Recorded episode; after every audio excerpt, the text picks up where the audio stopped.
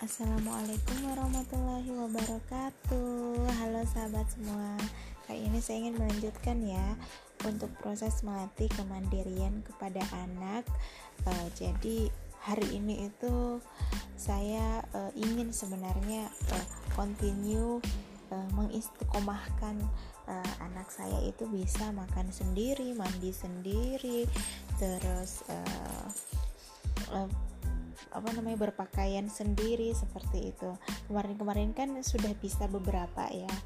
Eh, nah hari ini kedarullah karena kami harus siap-siap untuk sekolah tahfidz pagi dan juga kami mampir di rumah mbahnya. Jadi akhirnya uh, saya hari ini belum berhasil untuk bisa untuk bisa melatih anak saya makan sendiri. Kenapa? Karena uh, saya berburu dengan waktu gitu. Berasa gerus untuk mempersiapkan uh, menyiapkan supaya anak saya tidak telat uh, masuk kelas kemudian di rumah mbaknya juga dia uh, masih sulit untuk makan sendiri karena sedang pagi main jadi harus di sana kan banyak mainan jadi dia main saya harus menyuapin eh, menyuapkan makanan gitu. Kemudian juga karena e, bentuk makanannya ya agak sulit buat anak untuk makan sendiri. Jadi makannya itu e, ikan ada tulang-tulangnya gitu. Tapi itu berisiko kalau dia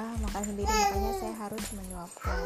Begitupun dengan membuka e, pakaiannya sendiri itu uh, belum bisa saya lakukan hari ini dengan optimal karena ya tadi gerasa gerusu itu buru-buru untuk berangkat.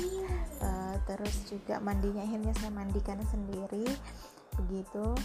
Kemudian yang berhasil dia lakukan ya pipis sendiri di kamar mandi ya. Pipis sendiri dan apa menyimpan pakaian kotornya di tempat pakaian kotor atau di keranjang pakaian kotor gitu. Uh, strategi selanjutnya yang ingin mak maksud saya strategi yang akan saya terapkan lagi berikutnya itu adalah mensiasati makanan-makanan yang dia makan itu yang mudah bagi dia untuk bisa makan sendiri.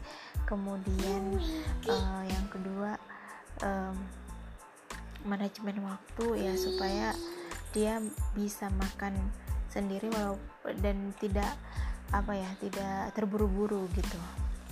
Kemudian um, oh iya tadi juga dia sukses untuk bisa maju ke ustazah menyetorkan hafalannya walaupun belum lancar tapi ketika dipantik dengan eh, kata-kata dari ustazahnya alhamdulillah Fatih sudah berani tampil maju di depan ustazah kemudian menyetorkan hafalannya.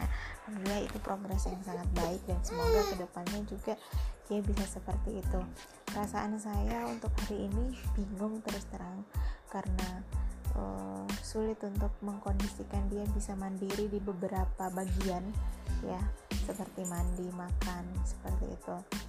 Uh, anak juga perasaannya kayaknya bingung juga gitu jadi ya untuk mengantisipasi itu akhirnya saya membantu uh, membantunya untuk melakukan uh, semua hal yang menjadi target kemandirian yang saya buat ya, mungkin itu saja cerita hari ini Terima kasih sudah mendengarkan. Assalamualaikum warahmatullahi wabarakatuh.